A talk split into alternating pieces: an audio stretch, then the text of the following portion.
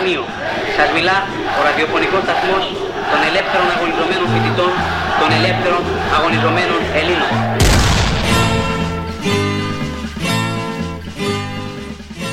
«50 χρόνια από την εξέγερση του Πολυτεχνείου.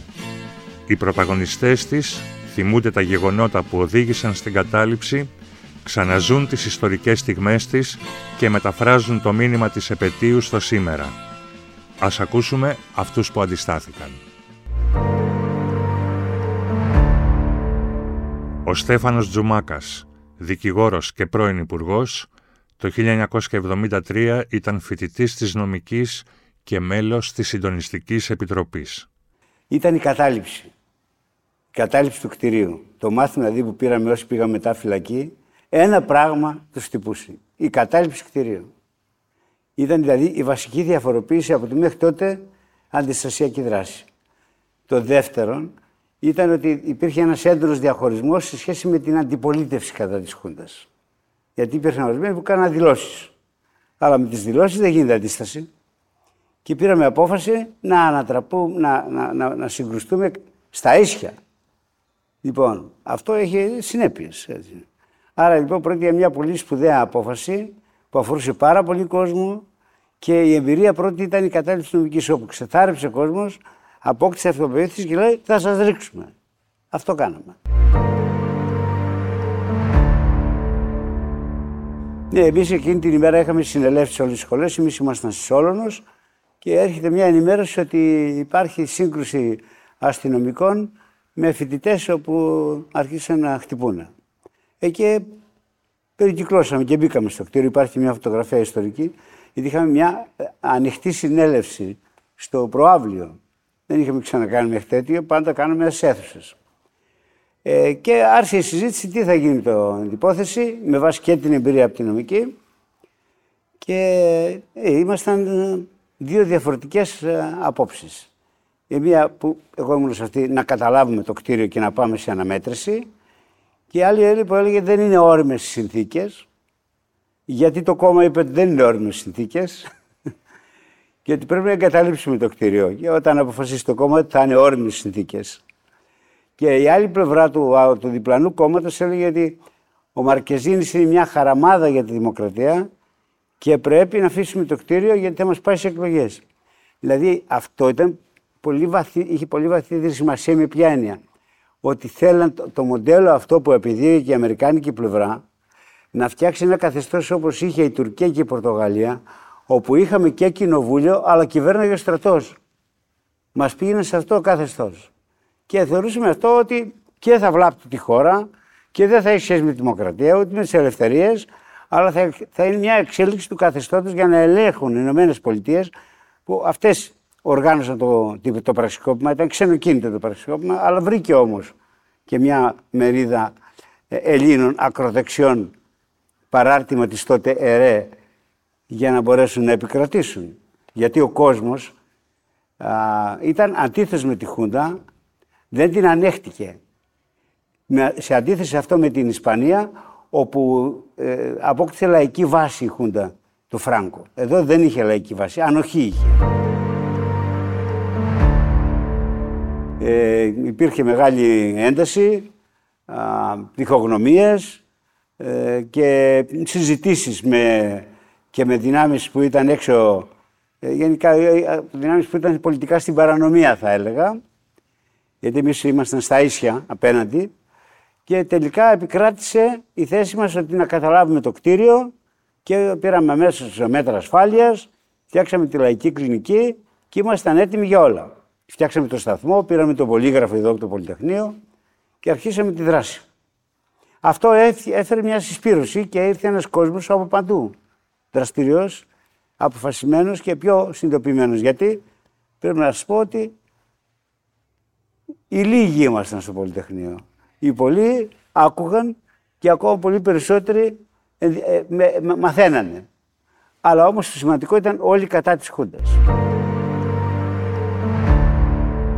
Και το Πολυτεχνείο ήταν μια από τις πιο σημαντικές στιγμές ε, για το ελληνικό έθνος, γιατί έδειξε ότι μπορούν οι Έλληνες να κάνουν αντίσταση για την ελευθερία, τη δημοκρατία και τα δικαιώματά τους. Σε πρώτη για μεγάλη εθνική υπόθεση. Δεν ήταν τρέχουσα να πάμε σε μια σύγκρουση, τα συνδικάτα ή να κάνουμε μια πορεία. Εδώ ε, ε, υπήρχε μια σύγκρουση δύο κόσμων. Εδώ η ανεξαρτησία, εκεί η εξάρτηση. Εδώ η ελευθερία, εκεί η καταπίεση. Εδώ δικαιώματα, εκεί αυθαιρεσία. Δηλαδή πραγματικά δύο κόσμοι, γιατί πολλές φορές λένε δύο κόσμοι. Και μετά υπήρχε ένας πολιτισμός. Δηλαδή ήμασταν αποφασισμένοι. Και η άλλη πλευρά όμως ήταν ένοπλη. Εμείς ήμασταν άοπλοι, όπως λέγαμε τότε και στο θέμα μας, είμαστε άοπλοι. Έχει λοιπόν πραγματικά πολύ μεγάλη και πολιτιστικά μεγάλη σημασία. Και επίσης, από τη στιγμή που ο πολιτικός κόσμος είχε διωχθεί ή είχε πάει στο εξωτερικό, ε, αναλάβαμε εμείς την ευθύνη. Ο, που λέμε να αναλαμβάνουμε, να παίρνουμε την υπόθεση στα χέρια μας. Γιατί πολλές φορές πήραμε γι' αυτό και άντε και ξανά, αλλά αυτή τη φορά το κάναμε. Ε, φυσικά. Όχι, συνελεύσει κάναμε αρκετές.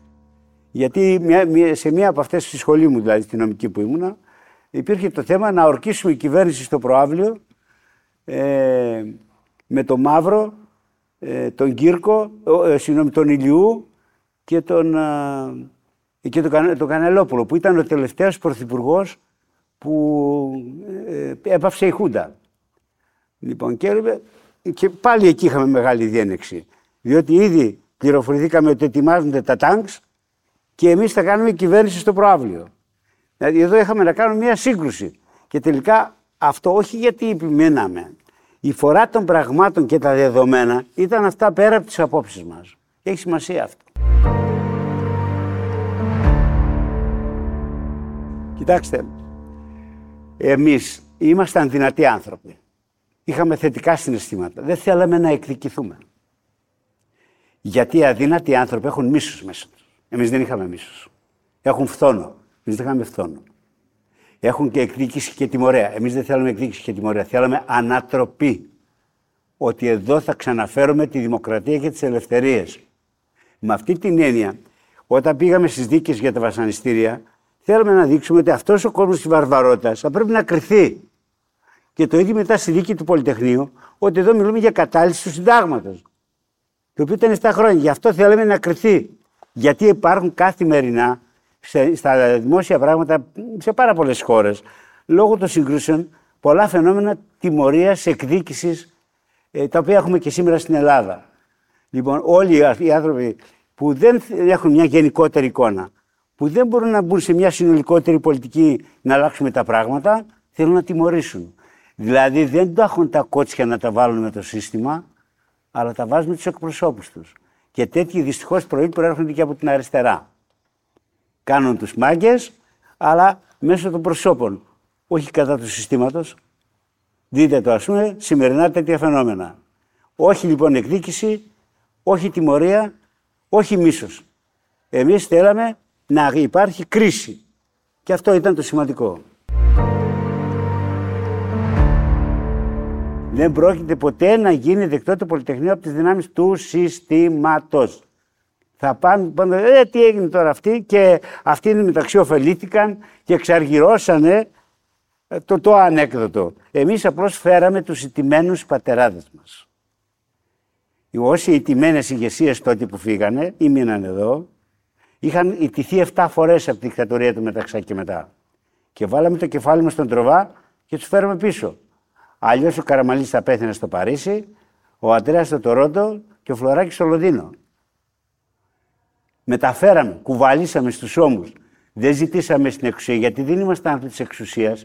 Είμαστε άνθρωποι της πολιτικής ενάντια στο σύστημα. Αυτό τους ενοχλεί. Στο σύστημα. Μπες, έλα μαζί μας και κάνουμε κριτική. Αλλά μπες στο σύστημα, αποδέξω ότι σήμερα, ποια είναι η εξουσία σήμερα σε όλες τις καπιταλιστικές χώρες; Ποια είναι τα νέα ανάκτορα; Διότι τότε η κυβέρνηση του Αίμνου του Καραμαλή κατήργησε τη Βασιλεία μπράβο, και ε, ε, ε, έθεσε σε ξανά νόμιμη λειτουργία το ΚΚΕ. Αλλά ποια είναι τα σύγχρονα ανάκτορα που έφτιαξε το σύστημα; Τα κανάλια. Υποκαθιστούν την πολιτική. Η ολιγαρχία υποκαθιστά την πολιτική. Μαζεύτηκε πρόσφατα ο Πρωθυπουργός, έχουμε και Πρωθυπουργό, όπου συναντήθηκε με πέντε ιδιοκτήτες της χώρας, οι οποίοι έχουν τα κανάλια, τα, τα, τις ομάδες και τον πλούτο. Αυτό λέγεται δημοκρατία. Λοιπόν, ενάντια σε αυτό το σύστημα είμαστε. Εμείς συνεχίζουμε. Το Πολυτεχνείο ήταν η αρχή. Έχουμε δρόμο. Γιατί πρέπει συνέχεια να βλέπουμε ότι κάθε σύστημα που είναι καταπιεστικό και ανελεύθερο, θα πρέπει να υπάρχουν γενιές που θα συνεχίζουν να το ανατρέπουν για να ξαναδίνουμε τη δυνατότητα στη δημοκρατία, την ελευθερία, που και πάλι θα βάλετε. Δεν πρόκειται να σταματήσει αυτή η διένεξη. Είναι διένεξη δύο κόσμων. Το κόσμο της καταπίεσης, των συμφερόντων, της κυριαρχίας και το κόσμο της ελευθερίας, της δημοκρατίας και της δικαιοσύνης. Ποιος λοιπόν κυβερνά, Μόνο; Οι ολιγαρχίες, ο υπεριαλισμός. Είναι λοιπόν ένα ολόκληρο δίκτυο μεγάλων συμφερόντων που δεν θέλουν μόνο κέρδος, θέλουν κερδοσκοπία. Που δεν θέλουν μόνο εργασία, θέλουν εκμετάλλευση. Που δεν θέλουν πλούτο από, από το κεφάλαιο, αλλά κυρίως να μειώσουν ε, το κόστος της εργασίας. Είναι δηλαδή μια, μια σύγκρουση μιας υπέρτερης αρχής δεδομένων για τον άνθρωπο και μιας παρασιτικής και καθυστερημένης. Και όμως εμφανίζεται ότι αυτή είναι ισχυρή. Γιατί υπάρχουν ήττες. Ε, λοιπόν, η νεολαία μπορεί να σηκώσει κεφάλι και να πει: Όχι, αυτή ή τα άλλο. 50 χρόνια Πολυτεχνείο. Αυτοί που αντιστάθηκαν. Μία σειρά podcast με τους πρωταγωνιστές της εξέγερσης από το News 24-7. Έρευνα συνεντεύξεις Θανάσης Κρεκούκιας Γιάννης Φιλέρης. Παραγωγή Παναγιώτης Μένεγος. Ηχοληψία Θανάσης Κοτούλας. Μοντάζ Γιάννης Βασιλιάδης. Τα visuals σχεδίασαν η Βάσο Γκέτη και η Δήμητρα Γεωργίου. Δείτε το ντοκιμαντέρ για τα 50 χρόνια της επαιτίου από την εξέγερση του Πολυτεχνείου σε σκηνοθεσία Δημήτρη Κουλελή στο κανάλι του News 24 στο YouTube.